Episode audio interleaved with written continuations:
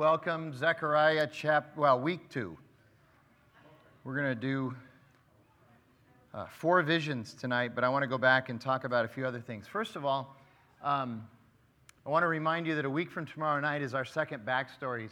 Can you put the lights down for this slide so we can see who it is that we're going to be talking to?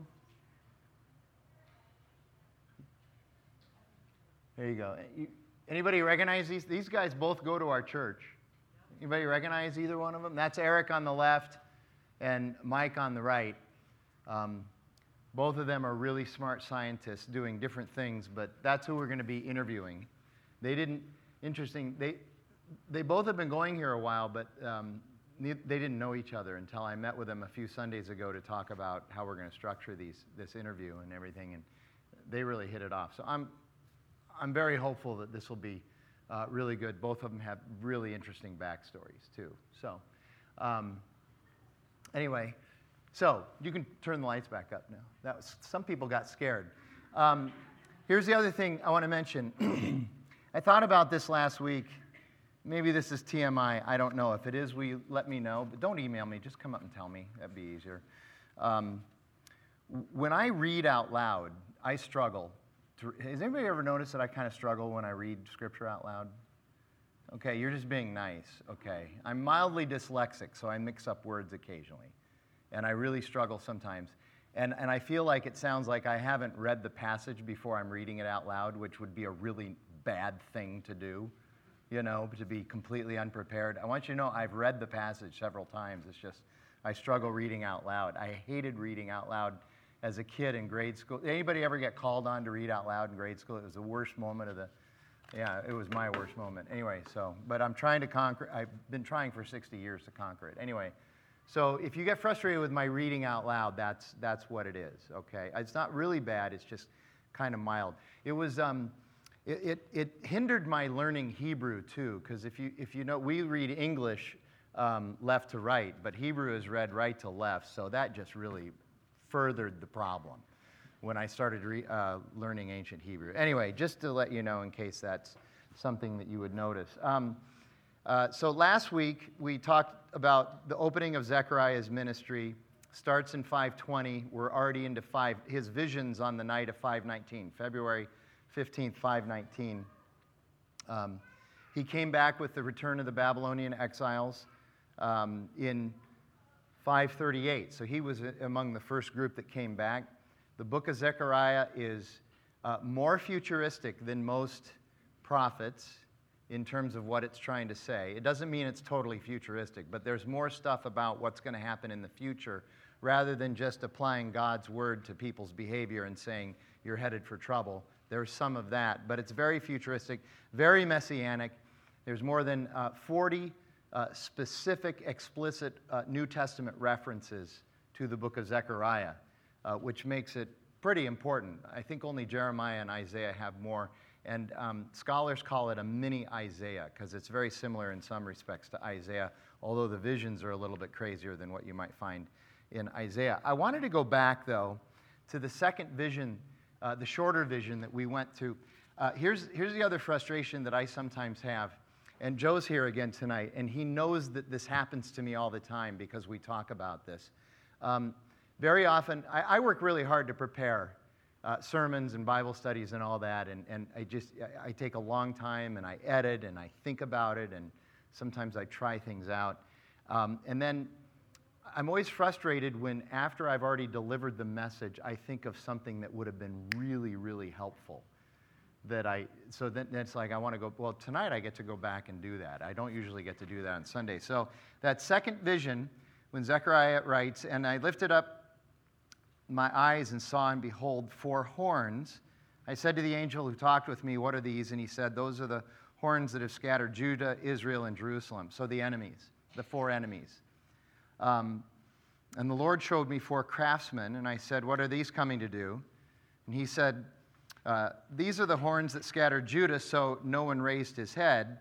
And these have come, the four uh, craftsmen, to terrify the four horns to cast down the horns of the nations who lifted up their horns against the land of Judah to scatter it. We talked about how the horns symbolize invincible, invincible, seemingly invincible military power.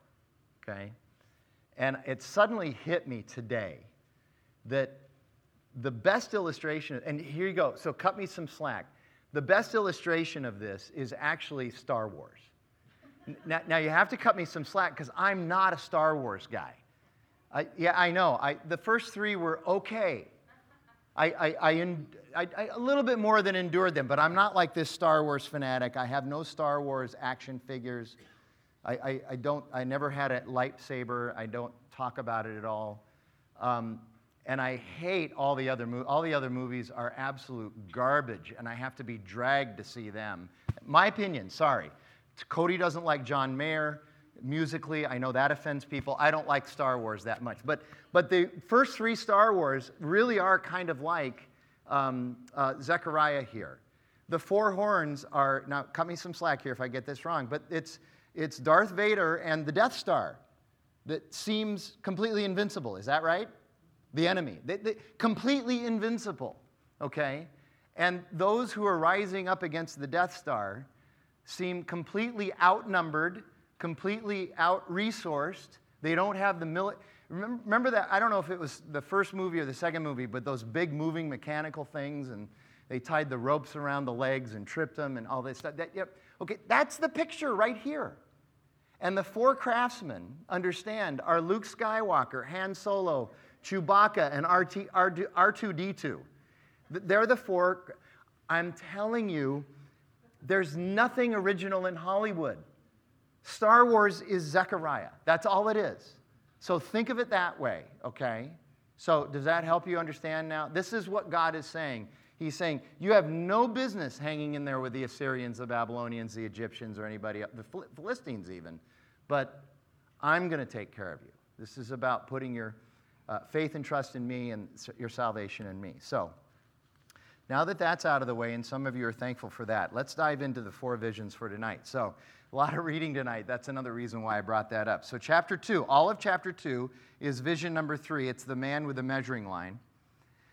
And I lifted my eyes and saw, and behold, a man with a measuring line in his hand. And I said, What are you doing? And he said to me, To measure Jerusalem, to see what is its width and what is its length. And behold, the angel who talked with me came forward, and another angel came forward to meet him and said to him, Run, say to that young man, Jerusalem shall be inhabited as villages without walls. As villages without walls. In their context, that's weird as villages without walls, because of the multitude of people and livestock in it. And I will be to her a wall of fire all around, declares the Lord, and I, and I will be the glory in her midst. Verse 6 Up, up, flee from the land of the north, declares the Lord, for I have spread you abroad as the four winds of heaven, declares the Lord. Up, escape to Zion, you who dwell with the daughter of Babylon. For thus says the Lord of hosts, after his glory sent me to the nations who plundered you. For he who touches you touches the apple of his eye. Behold, I will shake my hand over them, and they shall become plunder for those who served them.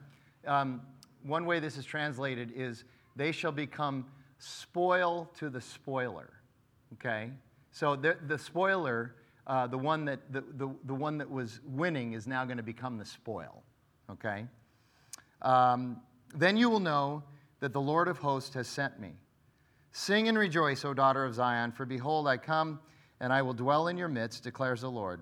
And many nations shall join themselves to the Lord in that day and shall be my people. Many nations will be my people. And I will dwell in your midst, and you shall know that the Lord of hosts has sent me to you. And the Lord will inherit Judah as his portion in the Holy Land and will again choose Jerusalem. Be silent, all flesh, before the Lord, for he has roused himself from his holy dwelling. So we saw this measuring line introduced in chapter 1, verse uh, 16. It's, it's what is used to uh, measure out the parcels in a, in a city, uh, figure out where all the buildings and the houses and all that stuff. Uh, they're surveyors, is, is the best way to say it. A carpenter or a, a construction worker would use a plumb line the surveyors would use the um, measuring lines. And so now we have this vision that begins with the foundational and earnest work of preparing the city for parcels and walls. And they need walls. So when they returned in 538, remember they started on the temple, that lasted three and a half years. In 535, they quit working on the temple. Haggai tells us that the reason they quit working on the temple was because they were more concerned about working on their own houses. So they just gave up working on the temple. They hadn't even started on the wall. And, and cities needed walls back then. And um, they went decades without a wall. It wasn't until 445 that Nehemiah was given a vision in Persia, all the way in Susa, in the citadel. Uh, and this is decades after. So think 538 now, all the way to 445. So almost a century later, that Nehemiah gets this vision that he needs to go to Jerusalem and finish the wall. There had been various fits and starts with the wall over the years, but Nehemiah finally gets the proper documentation uh, from the king of Persia, and he goes back and he begins work on the wall, and it takes him seven and a half weeks to finish the wall. It's truly an act of God after nearly a century of waiting, of fits and starts and everything. But God has a twist for this whole plan with the wall. This is a fascinating vision um, because it's largely about walls. And it's true, cities of the earth, worldly kingdom cities, had need for walls. I, I spent a lot of time when I was uh, working on my undergraduate at GCU actually studying the importance of walls around ancient cities. And, and I was fast, I don't know why I was fascinated, but it was just, it was just really interesting to me. And, and the strategies that people would use to try to bring down the walls in order to attack a city. And, and I think the, re, the thing that got me interested in it was, was how the Medo Persian Empire actually conquered Babylon, not by scaling the walls, not by knocking down the walls, because the walls of Babylon were the greatest walls ever built around a city in history up until that time. They just rerouted the Euphrates River and walked in, you know. But they had these things called siege machines. Has anybody ever heard of those? So they had these siege machines, and you would, you would run this siege machine on these wheels up and try to battery, try to ram the walls. But the danger in that, of course, anybody know the danger of being one of those guys that had to run the siege machine? Yeah, exactly. So they had boiling oil and they would pour.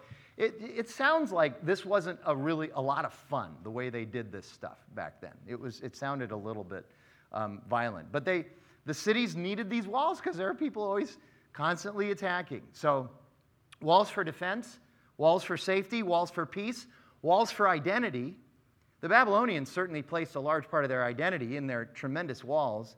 If you know about the Babylonian walls, they were so they were very high, six or seven stories high, um, compared to today's buildings, and they were very wide.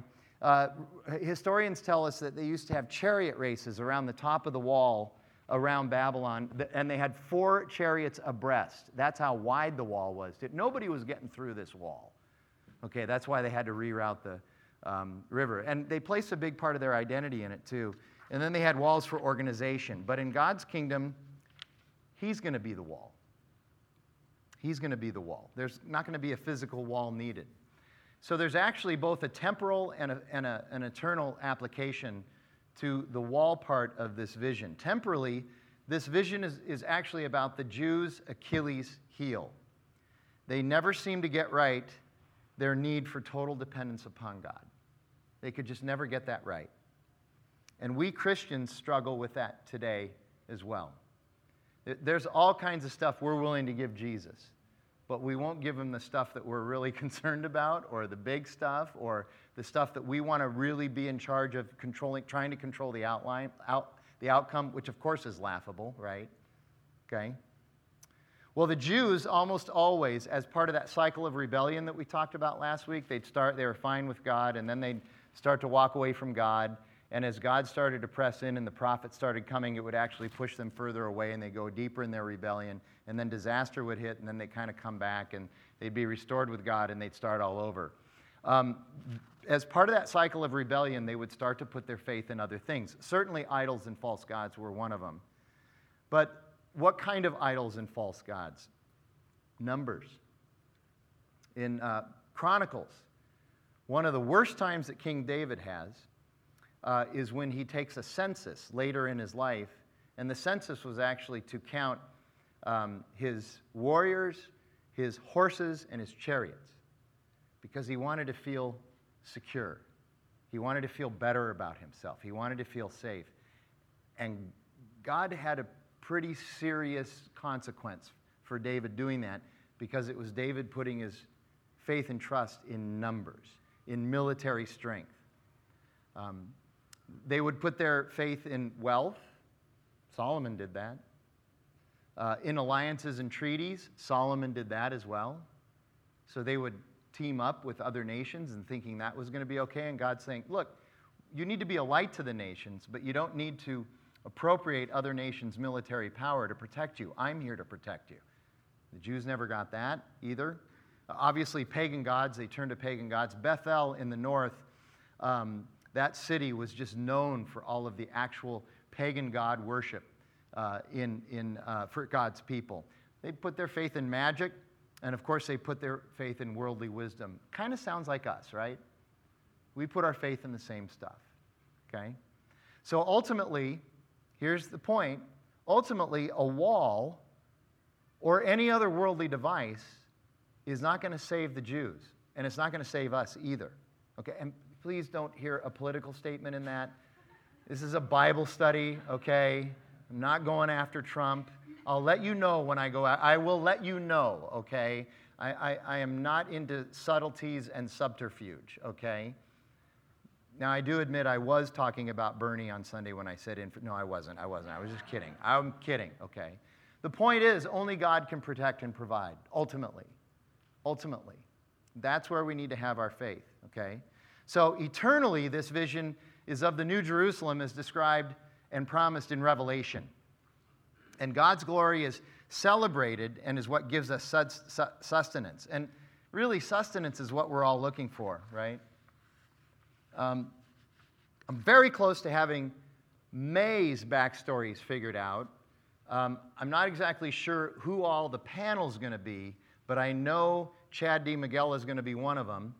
Um, uh, and, and what we're going to talk about is, is in the marketplace um, how worried we are about scarcity. That that's what drives us in our lives and in the marketplace, everything we do. And, and here you go. I, we're in Arcadia. This, this should be the, the last place where we should be worried about scarcity. We're, we're worried about scarcity in Arcadia. They're worried about scarcity in North Scottsdale. A couple of things that I've really learned about money recently is number one, money is both meaningful and meaningless. It just depends on the context. And you need to keep those in balance. And here's the other thing people with money and people who don't have money all have stress about money. It's just that the stress is, is of a different kind okay?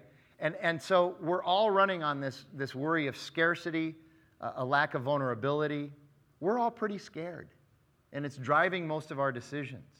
And this is what God would like is, is for us to, uh, us to understand that we can, we can come to Him and He will give us the sustenance that we need. It might not be the sustenance that we want, right? What happened to my. Oh, this might not be recorded. Gosh, why did I do that? That's weird. Sorry, I forgot to put this on. Oh well. I was yelling pretty good though, so it probably picked it up. Okay, sorry for those of you listening on the podcast. All right, there we go. Last time I did this was when Sean Myers is here, so I can't blame him anymore uh, for doing that. I preached half a sermon with with my mic down over at the other property, and Myers was the one that finally just walked up on stage and took it off my shoulder. And yeah, it was one of those moments. Anyway, so um, ultimately, God is saying, This is the sustenance you need, is from me. And like I said, it may not be the sustenance we want, okay? Uh, the sustenance that I desire is not necessarily um, the sustenance that is, is going to meet my need. It's usually more than what will meet my need for sustenance. And all of us run into that same uh, problem. So, um, this vision also includes the understanding that there have been and always will be threats from the north. Look at verse 6. It seems as though the enemies of, of God's people were always coming in from the north. They were always coming in from the north. Um, That makes sense geographically with Assyria because they're to the northeast. It didn't make sense, really. If you look at a map, it doesn't really look, make sense with Babylon because Babylon is due east 700 miles. So why didn't they just come across? Well, the reason they didn't just come across is because they had to take out the Assyrians first, and then they came in from the north. And then, the, and then w- w- when they came back, they still came in from the north, almost as if they were kind of checking on, on um, what they did to Assyria. So everybody seems to come in from, all the enemies seem to come in from the north, at least in this context. And so this is God explaining that whoever should attack or stand against God's people, they are accursed and God will judge them. So Isaiah says this, Deuteronomy says this, and then Paul says it in Romans uh, chapter 12. Vengeance is mine, says the Lord. If you're looking for vengeance, you need to count on God to give it. Um, and, and God is encouraging his people again to join him. But it's also interesting the way he's encouraging them. He's, he's making a call in this vision, God is, through Zechariah, uh, for also for those who are God's people, the Jews, who have not yet come back to Jerusalem to finally come back to Jerusalem. So historically, we know that before the Babylonians came in and sacked Jerusalem in 605, a bunch of the Jews fled to Egypt and started living there. We also know that after the Jews were carted, the ones that were in uh, Judah and Jerusalem, were carted away to Babylon. And then in 538, uh, when Darius made the edict and they started coming back uh, to Jerusalem, many of the Jews did not come back to Jerusalem. They went further east and went to Susa and decided to go to the capital of Persia. So God is making an appeal through Zechariah to those who are in Egypt and those who are in uh, Susa, in Persia, to come back. It's time for you to come, uh, to come back. Okay? And he wants them to come back for two reasons. Number one, you're missing out the sto- on the story of rebuilding. This is going to be a great story, a great comeback story. You're missing out on it. So you need to come back for that. And second of all, I'm going to make the spoiler the spoil. So those who have been spoiling are now going to become the spoil. They're going to become uh, what you collect after the war is won because they're going to be defeated. And yet, and yet, in verse 11, there is also an invitation for these cursed people to join God. There's still an invitation. It, it's like God won't give up hoping that by extending an invitation, even to those that um, he says he's going to curse in this, maybe they'll come and join us. And I think what we learn from that is that God's anger is not temperamental. How often have you heard in culture that God's anger is described as temperamental or in those type of terms? I don't like that angry God of the Old Testament. He's not temperamental. He, his anger is actually restorative. The deeper you study when he gets angry, the deeper you begin to understand that what he's seeking is restoration. So there is this, again, this, this picture of grace, forgiveness, and restoration. I just, the more I look at the Old Testament, the more I realize that God is really serious about grace, forgiveness, and restoration, even in the Old Testament. I would even go so far as to say, especially in the Old Testament, because he was patient. He waited hundreds of years to carry out many of his judgments. Most of us struggle to wait a day to do something like that. We just want to get on with it you know?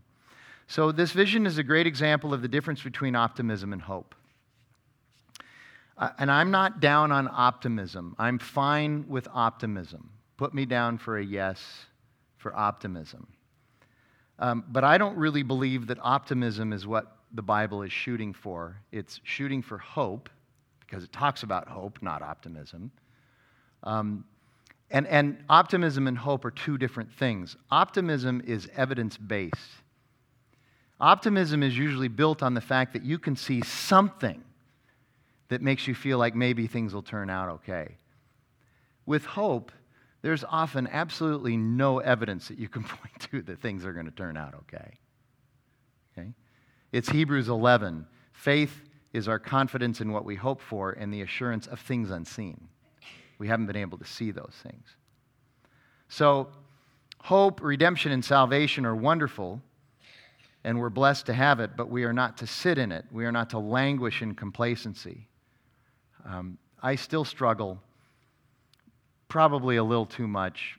I probably put too much emphasis on this, but The last thing I want to do is grow complacent in ministry because it's easy to coast.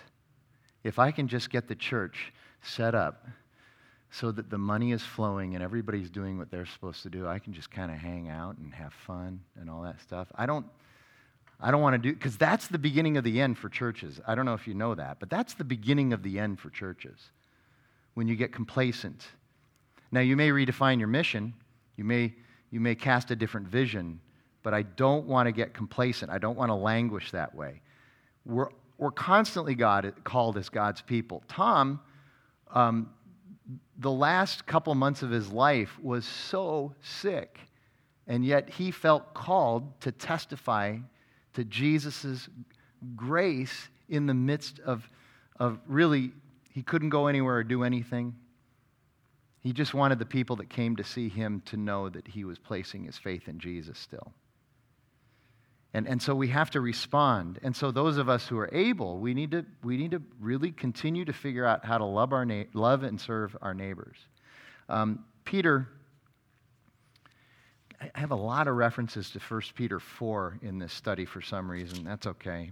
1 Peter 4 1 and 2.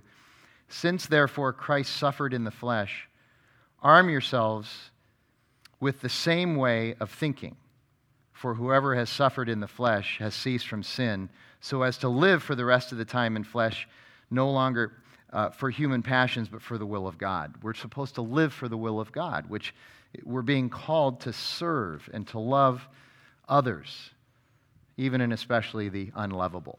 So that's the second vision. Here's uh, the second, uh, I'm sorry, the third vision. Here's the fourth vision. This is maybe the most famous vision in Zechariah. It's the vision of Joshua the high priest, and it's chapter 3. Then he showed me Joshua the high priest standing before an angel, uh, the angel of the Lord, and Satan standing at his right to accuse him. And the Lord said to Satan, The Lord rebuke you, O Satan. The Lord who has chosen Jerusalem rebuke you. Is this not a brand or a piece of kindling? plucked from the fire? Now Joshua was standing before the angel, clothed with filthy garments. And the angel said to those who were standing before him, Remove the filthy garments from him. And to him he said, Behold, I have taken your iniquity away from you, and I will clothe you with pure vestments. And I said, Let them put a clean turban on his head. So they put a clean turban on his head and clothed him with, his, clothed him with garments. And the angel of the Lord was standing by. And the angel of the Lord solemnly assured Joshua, Thus says the Lord of hosts, If you will walk in my ways and keep my charge, then you shall rule my house and have charge of my courts, and I will give you the right of access among those who are standing here. Hear now, O Joshua, the high priest, you and your friends who sit before you, for they are men who are a sign. Behold, I will bring my servant, the branch. For behold, on the stone, that I have set before Joshua on a single stone with seven eyes, I will engrave its inscription, declares the Lord of hosts, and I will remove the iniquity of this land in a single day. Anybody have a stone with seven eyes at home? Anybody? Okay, that's a little bit weird. Okay. In that day, declares the Lord of hosts, every one of you will invite his neighbor to come under his vine and under his fig tree. This is the vision of Joshua and a further explanation of our salvation.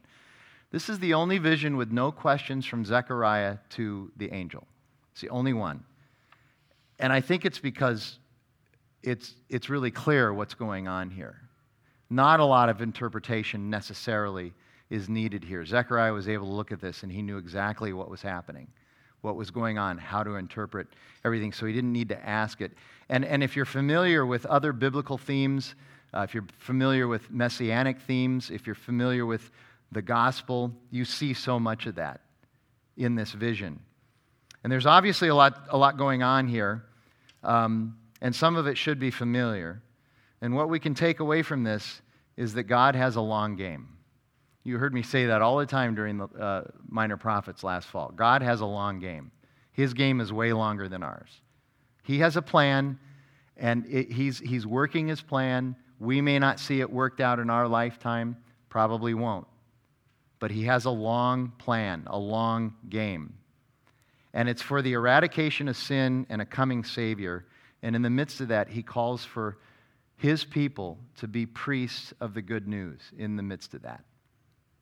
It's helpful to understand that visions 1 through 3, the three that we've already handled, talk about the restoration of Israel and the blessings that they're going to have. But this vision is focused more on the inner health and the life of the people of God. And some of you know this, but I just want to let you, know, just so you know, uh, it's significant that his name is Joshua because it's Yeshua from which we get the name Jesus. So there's a correlation there, okay? And Joshua appears to be uh, on trial. He's a sinner accused by Satan.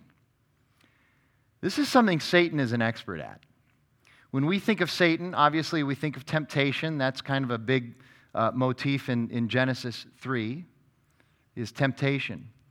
But something that Satan is especially good at is once you've fallen into sin, is to come and accuse you, to keep you down, to keep you feeling as though uh, you, you can't recover, you can't be restored, there isn't enough grace to cover your sin, there's no need for you to return to God, there's no need for, you, for reconciliation, you're worthless.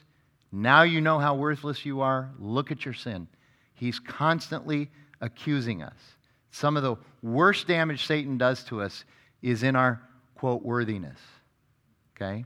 And this vision is all about the guilt of our sin and yet our underlying worthiness that God sees in us. The guilt of our sin, but the underlying worthiness that God sees in us. So, God is our advocate, He's our defense attorney, He's our, our redeemer. And, and let's not be naive either. Satan's case is really strong. Would anybody disagree with that, that Satan's, Satan has a strong case against each one of us? Okay?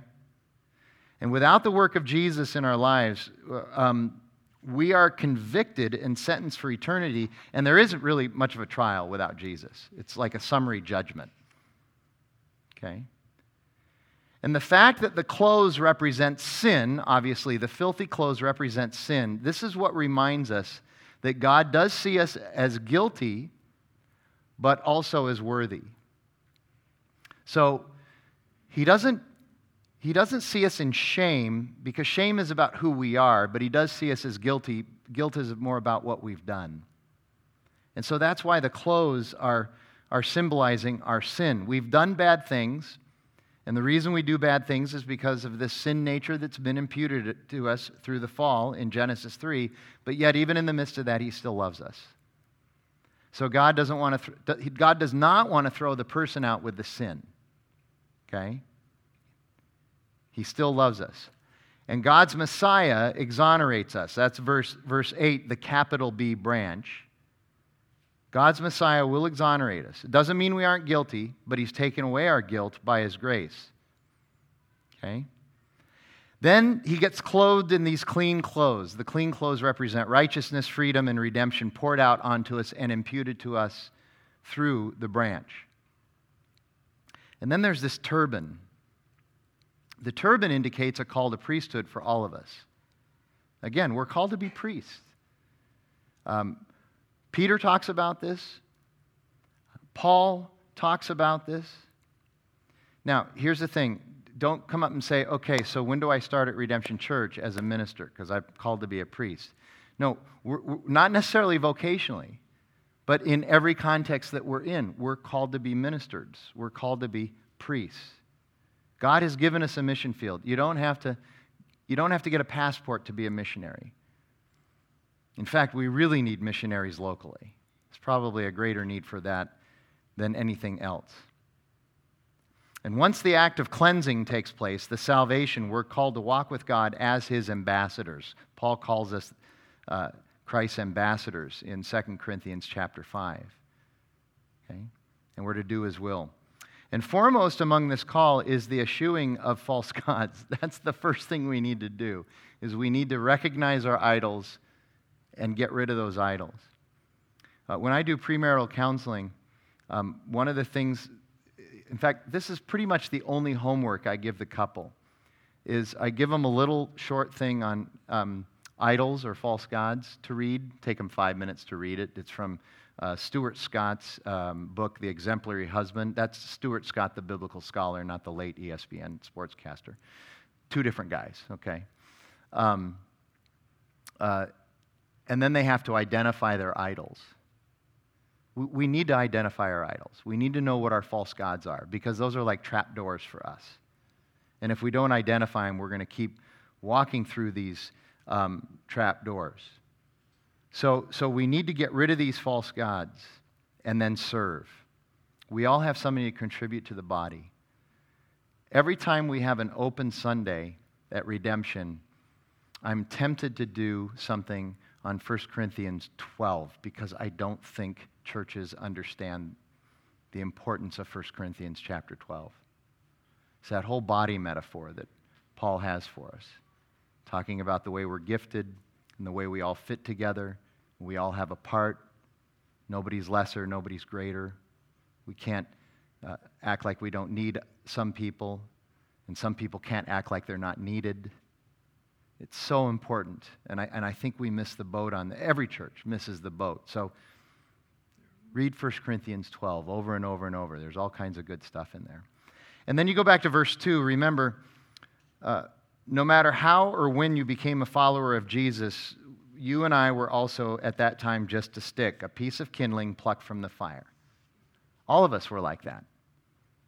It's not just Joshua, it's us too. In a sense, every one of us, by the power of the gospel, by the saving grace of Jesus Christ, every one of us is a, an incredible comeback victory. Okay? That, that appears impossible to achieve. But there is also the reality that God is saying to the religious leaders of his people that they are to lead with an unreproachable integrity that the leaders are to lead without reproach. In other words, they can't do anything that might indicate that, that somebody could, could come at them with a moral failing. So you can't morally fail, but you also have to be careful about looking like you might be morally failing. Okay? So, James chapter 3, verse 1 says, Not many of you should become teachers, my brothers, for you know that we who teach will be judged with greater strictness. This was um, Billy Graham's thing, he would never um, have a meal with a woman. You know, a lot of people find that sort of antiquated, quaint, or even offensive.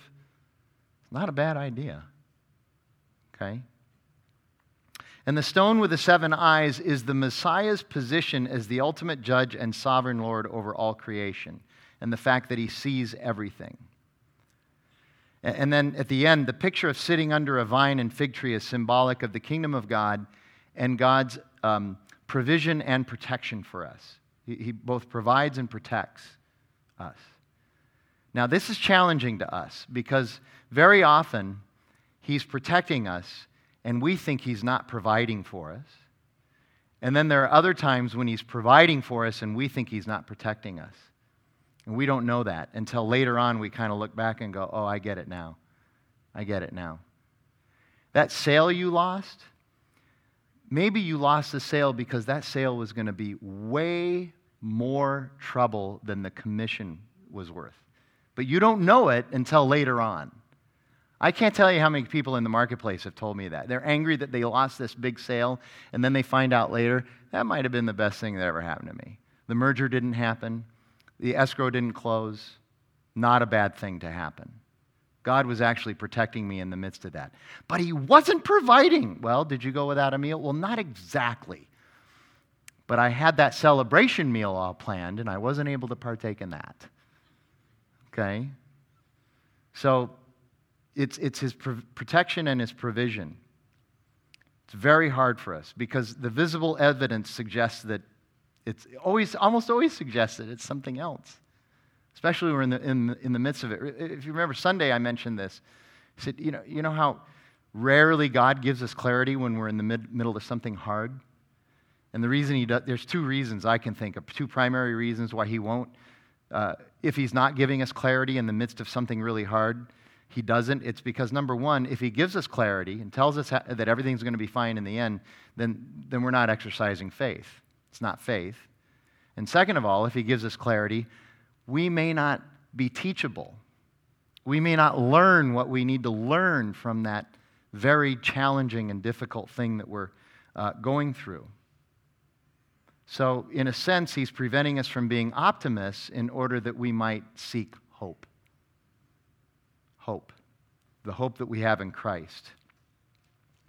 And this inheritance that we do have, both uh, Paul and Peter write about the inheritance that we have. We're going to be part of the New Jerusalem with God as the wall, God is the only source of light, and there's not going to be any temple because Jerusalem is the temple and God is there with us. Um, I've mentioned this before. It's the best. I, I like bumper stickers, but only if you have one on your car. If you're somebody, by the way, I hope, I hope I don't offend anybody in here. I, I'm going to go check the parking lot before y'all leave. But if you're somebody that has like, if you're one of those persons that has like 30 bumper stickers on the back of your car, okay, I'm not interested. I, I just assume you're really confused. You have no idea what you stand for, and I don't want to know, okay? But if you've chosen to defile your $30,000 paint job with one bumper sticker. That's significant. You believe in something, and I want to know what it is you believe in, okay? Anyway, years ago at, at Grand Canyon University, it's the only time I ever saw this bumper sticker. In the parking lot there, I saw a bumper sticker that said, I can tell the future, dot, dot, dot, and then underneath, God wins. That's it. So Zechariah is essentially saying that here. So now, vision five. Vision five. This gets to be a little bit weirder, this vision. This is the, the seven lampstands and the two trees, okay? So again, I, am sorry, uh, let's see. Yeah. Uh, it, not the seven lampstands, the golden lampstand and the two trees. Chapter 4. And the angel who talked with me came again and woke me like a man who is awakened out of his sleep, and said to me, What do you see? So, so he, remember, this is all these visions are in one night. He keeps getting woken up and taken through this stuff. Okay? He says, What do you see? I said, I see and behold a lampstand of all gold, all of gold, with a bowl on the top of it and seven lamps on it, with seven lips in, uh, on each of the lamps that are on the top of it. And there are two olive trees by it one on the right of the bowl and one is on the left. And I said to the angel who talked with me, What are these, my Lord? Then the angel who talked with me answered and said to me, Do you not know what these are? I said, No. Would you just tell me, please? And then he said to me, This is the word of the Lord to Zerubbabel. Zerubbabel's the governor now, okay? So we've had Joshua, the high priest. Now we have Zerubbabel. Not by might, nor by power, but by my Spirit, says the Lord of hosts. That might be the most important verse in the whole book, verse 6, chapter 4. Not by might, not by power, but by my Spirit, says the Lord of the hosts. Verse 7 Who are you, O great mountain? Before Zerubbabel, you shall become a plain, and he shall bring forward the top stone amid the uh, shouts of grace, grace to it. So look at that. Um, who are you, O great mountain? Before Zerubbabel, you shall become a plain. Did Zerubbabel flatten the mountain? No, no. Zerubbabel was just standing there while the mountain got flattened. But I've, I've, I've heard people say Zerubbabel flattened the mountain. No, he didn't. Zerubbabel can't flatten mountain any more than I could flatten Squaw Peak. Okay? He didn't do it. Then the word of the Lord came to me, saying, The hands of Zerubbabel have laid the foundation of this house. His hands shall also complete it. Then you will know that the Lord of hosts has sent me to you. For whoever has despised the day of small things shall rejoice and shall see the plumb line in the hand of Zerubbabel. These seven are the eyes of the Lord, which range through the whole earth. So you can see that picture of seven eyes being carried forward from the last vision. Then I said to him, What are these two olive trees on the right and on the left of the lampstand? And, I, and, and a second time I answered and said to him, What are these two branches of the olive trees which are beside the golden, uh, two golden pipes from which the golden oil is poured out? So he had to ask him twice. And he said to me, Do you not know what these are? And I said, For the last time, no, I don't know what they are. Would you please? I'm, you know, throwing a little extra in. And then he said, These are the two anointed ones who stand by the Lord of the whole earth. So, what's going on here? Like I said, the key verse is verse 6 not by might nor by power, but by my spirit. Uh, we're getting ready to do Jonah after Easter. We're going to finish um, We're going to finish Love Walked Among Us. We'll have an Easter message. And then we're going to do Jonah for five weeks. And week three, we're going to do one verse in Jonah. And that's Jonah 2 9. Salvation is the Lord's. We're going to do a whole sermon just on that. Okay? And that's essentially what he's saying here in, in um, chapter 4, verse 6. It's by my Spirit. And not only that, it's not just salvation, but it's sanctification too. We need to remember that grace is not just for salvation, but it's also uh, what empowers us for sanctification. And for Zerubbabel, the governor of Judah, if it were up to his power, he could never flatten a mountain. I already mentioned that. But God is the power, he can do it. And the oil, the oil coming from the olive trees, is symbolic of the, the Spirit. Whenever you hear of oil in the Old Testament, there's usually uh, an allusion to the Holy Spirit in the midst of that. Also, wind, wind and spirit are similar. It's in, in the Hebrew, ruach, it's the same word. So these trees supply the oil or the spirit to the lamps, and it's the spirit that powers the lamps. It's the filling of the Holy Spirit that empowers you and me. So I just stop here and just say this. When you get into this stuff, you begin to realize these visions aren't quite that goofy. When you understand them in context and you understand what all the reference are, that's referent uh, ending with NTS, okay? They're, they're constantly referencing something else that, that those people got. They didn't need a commentator to be able to read these visions or hear these visions spoken about. We're the ones that need that. This is also, this vision is also a call to Zerubbabel to tell the people to keep building the temple. So now this is where Zerubbabel really begins to coalesce with Haggai, his contemporary, the other prophet. Haggai was all about, let's come on, let's get the temple finished. This is where Zerubbabel now joins Haggai and says, we got to get the temple finished. Let's get going. Okay? Keep going. And, and really, what God is saying is when you complete the temple, people will look at that and say, There's no way you guys did that. Only God's power did it. Okay, now, those of you that know the story behind the acquisition of this property, that's the same thing. All right?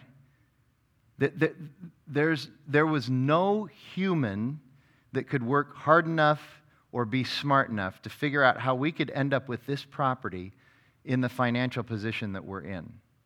And for those of you that don't know the story, um, this property was in escrow for 5 million. And the, the church that had it in escrow for 5 million decided to pull out of the escrow because they wanted the gospel to continue on this property. And they wanted a church to have this property. And they knew that no church could pay what a, an upscale condo developer was going to be able to pay for this property and they sold it to us for a million one. And I've had people in the business in this congregation uh, tell me now that the, the property now is worth way more than the five million even. It's, it's a pretty amazing story. Now we had to raise another couple of million dollars to be able to, you know, redo the property because they hadn't done anything to property for decades. But nevertheless, nobody could have arranged that. Nobody saw that coming.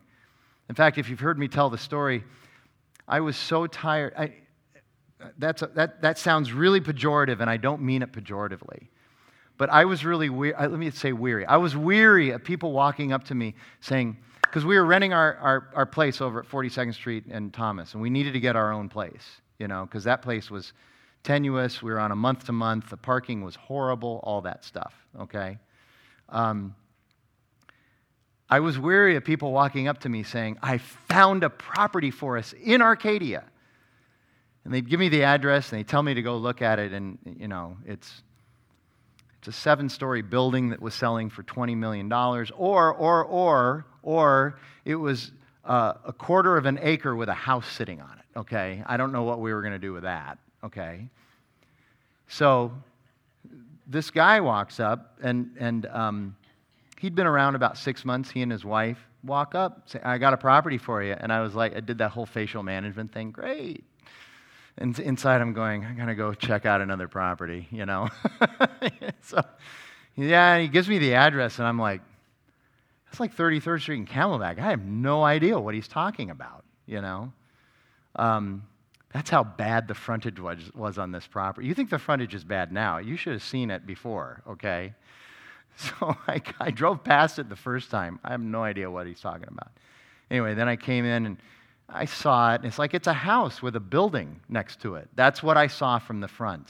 So here we go again. But I dutifully turned in over here, which was this really narrow driveway that you could not get a, a, a legitimate uh, um, modern day fire truck through. Okay, so the whole place was a fire hazard as it is. Okay. Uh, but I was able to get my car. I was able to get my little Jetta in there. So I drove in there and then got back here and I was like, oh, wow. There's all this property back. All this For Arcadia, this is all this property, okay? I know it's not like for New River, but for Arcadia, this is like all this property, you know? And then the first building I walked into, I thought, well, this is the sanctuary. It was their youth room, but it was set up like a sanctuary. And I'm like, well, we could get about 40 people in here. So if we ran like, let me think, let me do the math, 12 services on Sunday, we could do it, okay? You know? I had no idea that this building was here. You know, anyway, total God story. We end up with this property uh, like that. That's what Zechariah is getting at, is that he wants to make people make sure that the people understand that when something gets completed, they can't point to any human beings. They have to point to God. They have to point to God. And like I said, there's more of the eyes of the Lord. He sees everything. His, here you go. His video cameras are everywhere. That might help you, okay? It'll either creep you out or that'll help you with this idea. And then he talks about the plumb line. This is in the Old Testament, a plumb line was a, um, like a, um, a favorite way to talk about how people would be measured against the Word of God. Okay, so a plumb line is an ancient level. Okay, I'm, I'm acting like I know what I'm talking about. But um, uh, the, the church I was at before, uh, there was this, uh, this old guy, one of the great old saints of the faith. His name was Harvey Howard. He had to be in his mid 100s when I got to know him. I mean, this guy was old. I mean, he was old, but he was still puttering around and stuff, had his own house. Um, and how many of you saw Gran Torino? Okay, so he, he was Walt, but he wasn't Walt, you know, um, Clint Eastwood's character. Okay, he, he didn't have the disposition of Walt. He was the opposite of Walt's disposition. He was the nicest, sweetest guy in the world. I'd go over to his house and sit, and we'd talk, and he'd give me iced tea and stuff. But he had this garage that was just like Walt's in Gran Torino. He had every possible, t- even if he never used the tool, he had to have it so he could draw an outline on it on his little pegboard and everything. I mean, he had it all. Anyway, so he heard me teach out of Amos one time, and Amos has a plumb line, and he brought in this is an old plumb line. I'm not going to, the string must be 40 feet long, but it's an old plumb line. You just hang it, it's like a level, okay? And it's ancient.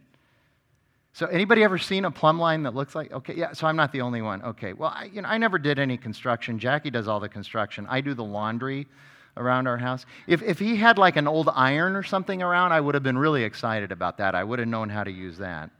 But anyway, he, he said, I want you to have this. So I've, I've, I've had this ever since. I've probably had this almost 20 years now. Anyway, so, and I have it so I can, whenever I'm teaching on plumb lines, I can show you what a plumb line is. Okay, I actually, I think, I think Zechariah had this plumb line at one time as a matter. Look how old it is, okay? So anyway, that's a plumb line. We're all going to be measured.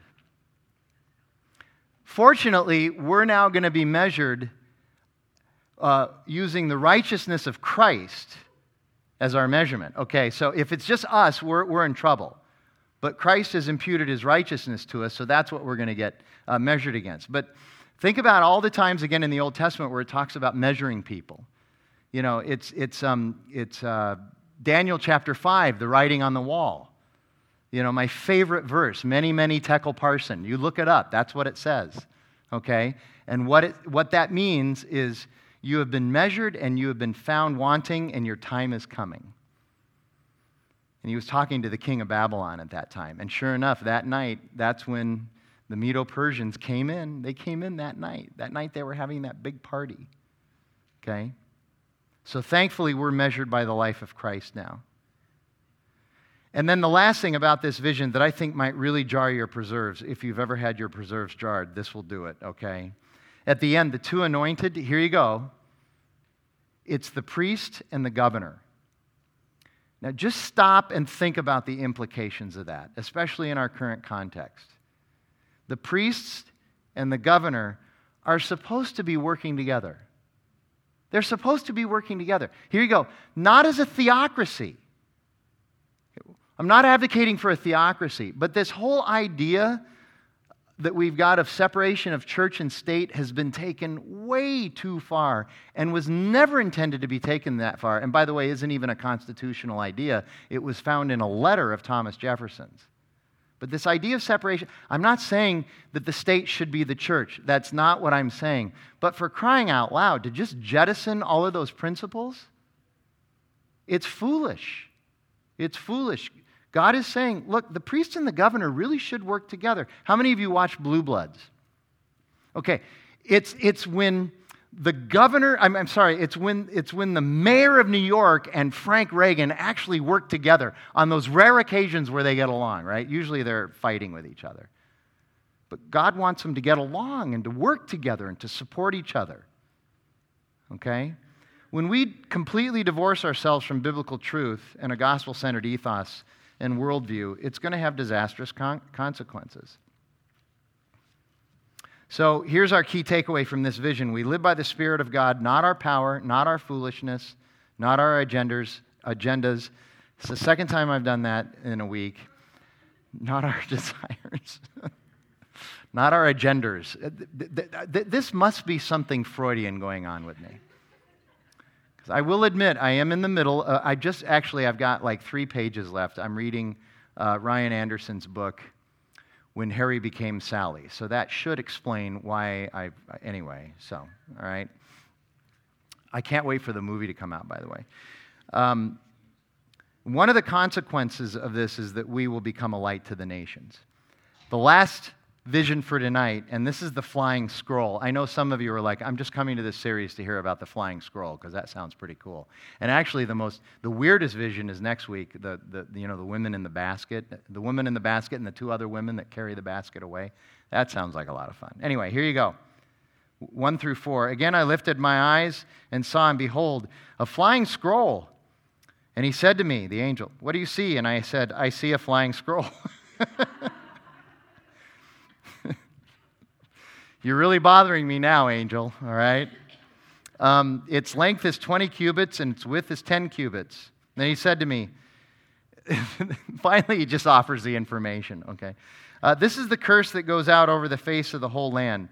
For everyone who steals shall be cleaned out according to what is uh, on one side, cleaned out. A better word there would be banished. Everyone will be banished, okay? Who, swear, um, who steals shall be banished, according to what's on one side, and everyone who sw- swears falsely will be banished, according to what is on the other side. And I will send it out, declares the Lord of hosts, and it shall enter the house of the thief, and the house of him who swears falsely by my name. So you see, we have steals and swears falsely, and then thief and swears falsely. So there's a, this little thing going on here. And it shall remain in his house and consume it both timber and stones. So, again, I don't think this is a very hard vision to understand. It's just a little bit weird. The scroll is God's judgment on all sin. And uh, in, in terms that we might understand, it's, first of all, it's unrolled. So it's not a scroll that's all rolled up flying around. It's unrolled so you can read it. And it's 30 feet by 15 feet. And, and it, essentially covers the earth. It's, you know, there's this weird, it, it's covering the earth, flying around. Everybody can read it and see their sins listed. So as it flies over me, it's going to list all of my sins. And I know uh, Steve Wheeler, who's an elder, he's here tonight. If, if he senses that the scroll is going to be flying over me, he's going to run over here and try to see what it says about me while whiting out what it says about him. Okay? So essentially, that's kind of how that's going to work. Okay, but we'd hate that. Would, wouldn't that be awful if, if this thing was flying around just kind of testifying to all of our uh, sins? So, this is the opposite of virtue signaling on social media. Okay, now this would be like uh, one of those weird Twilight Zone scenes where you're typing into one of your social media platforms something wonderful that you did, okay? So you're signaling your vir- virtue, but as you type, your sin is coming out in, in cyberspace. You, you, and you try to erase it, but it won't erase. And as you type more, you're typing, I did something good, and it's typing out your sin. No, you did something bad. And everybody's going to see it, okay? That's essentially the scroll there. And the scroll symbolizes the totality of the judgment on sin. Number two, a call to righteousness. And number three, a reminder that in every sin, there is a false witness. There's a false witness in every sin by us, but there's a false witness by the tempter trying to get us to engage in the sin as well. So the false witness in us is denial and blame shifting and rationalization, right? Every time I teach Genesis 3, I say, This is a picture of what it looks like for us. God comes to the man. He says, The woman you gave me, what? Not my fault. It was, it was the woman and it was you. And he goes to the woman, Satan deceived. Was, wasn't me. It's never us. Blame shifting, denial. I didn't do it. Or rationalization. Okay, here's the reason why I did it and I had to do it. And it makes sense if you understand from my perspective why I had to do it. And so it's okay. All right? And then the other false witness is the guarantee of fulfillment that's going to come if you commit the sin. Right? And then you commit it, there's no fulfillment, and really all there is is the accusation. You're just left with the accusation. So, all kinds of false witness in the sin. So, totality of the judgment of sin, call to righteousness, and a reminder that in every sin there's a false witness. And also, it, it's a fact that it will consume any house. It's a clear, uh, that by consuming any house, it's a reference to the comprehensive and complete nature of God's discerning judgment. You and I never judge and discern perfectly. I don't know if we realize that, but we don't. We think we do, but we don't. But God does, and there's no escape from it. If you want a really good picture of this, um, read Romans chapter 1, verse 18 through the end of Romans 3. That'll give you a really good picture of our understanding of rationalization of sin and God's perfect judgment of all sin from whatever perspective, whether we're pursuing immorality or hypermorality. We don't judge properly. So then there's the steals, swears falsely, or don't be a thief and don't swear falsely. Um, so the stealing is symbolic of sins against others, and the swearing falsely is symbolic of sins against God. Okay? Usually by invoking God's name. So again, Peter tells us in 1 Peter chapter 4 that we are to be self controlled and sober minded. That's a shorthand way of saying don't sin against others, self controlled, sober minded. Be filled with the Holy Spirit so that you don't sin against God. So that you're under the influence only of God. You're not worshiping your false gods. Paul says it this way in, in uh, Ephesians 5 Do not be drunk with wine, but be filled with the Holy Spirit. Okay, he's, he's not saying don't drink a lot of wine. He's saying don't live your life under the influence of anything other than the Holy Spirit filling you. So you can put anything in there for wine. Don't be drunk on on wealth. Don't be drunk on status. Don't be drunk on, on power. So it's comprehensive. But here's the thing. This, I, have thought a little bit about this. I, I think I'm, I've, I think I might be right on this.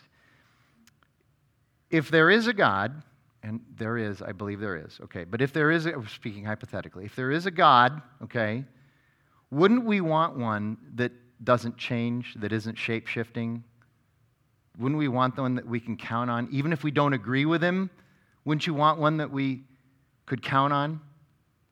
Because that's the God we have. But people have a problem with that. They haven't thought this through. They haven't thought this through. That's that whole idea of trying to um, recreate God in our image, okay? Um, we want a God who's sovereign and perfect and we can count on even when we don't agree with him. Okay?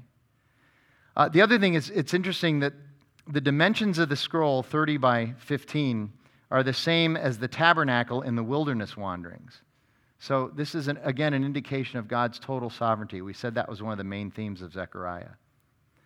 So far, then, I would say that this vision right here, of the flying scroll, vision number six, um, has the most to do with God's sovereignty.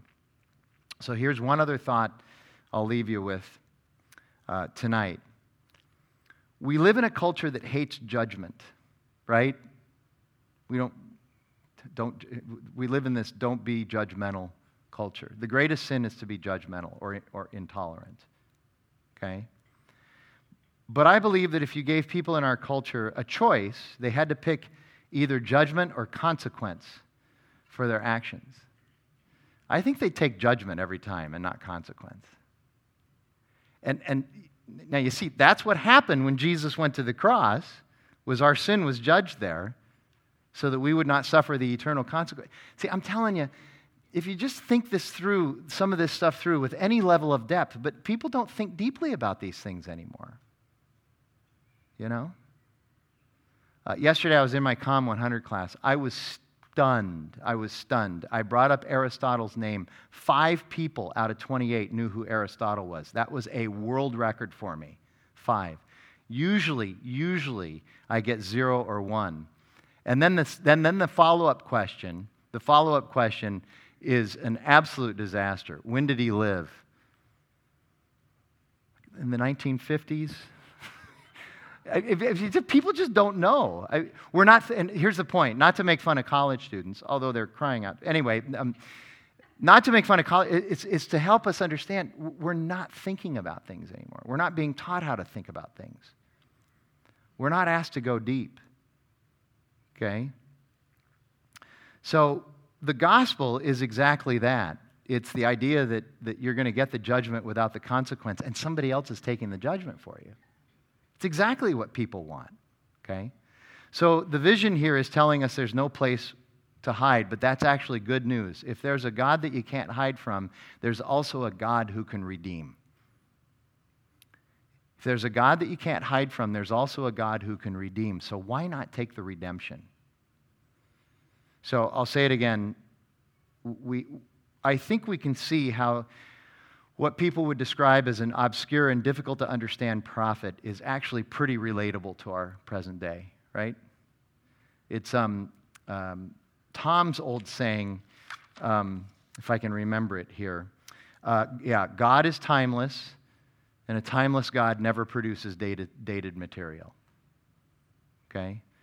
No matter what we read in here, we can apply it in context, certainly but we can also see what God has for us here today in, in, in the gospel. Okay? So, next week, what we're going to do is we're going to do visions 7 and 8, and then there's um, like a summary, little summary section at the end of 6 of, of all of that. And then um, chapter 7 and 8 is what I call uh, the James true religion parallel. You know, at the end, towards the end of James chapter 1, he talks about what true religion is. And Zechariah and 7 and 8 sound a lot like, almost like an explication of what James wrote, even though Zechariah did this um, almost 600 years before James wrote his letter. So a little bit in reverse, but it's this idea of true religion. So that's what we're going to do next week on the 3rd. And then on the 4th, we have um, backstories with Michael and, and Eric. Let me pray. Uh, Lord God, we thank you for your mercy and grace, and we thank you for uh, a word that can, can often seem mythical and convoluted, but then when we really dig in and we're willing to just do a little bit of work, we discover that this is absolutely beautiful literature. It's great rhetoric. It tells an amazing story, and, it, and it's one that we can apply to our lives today. So help us to do that. We thank you for the gospel of Jesus Christ. We pray that your spirit would fill us at all times um, that, that um, your spirit would be those two olive trees filling us uh, so that we can burn brightly for your gospel. We pray that in Jesus' name. Amen.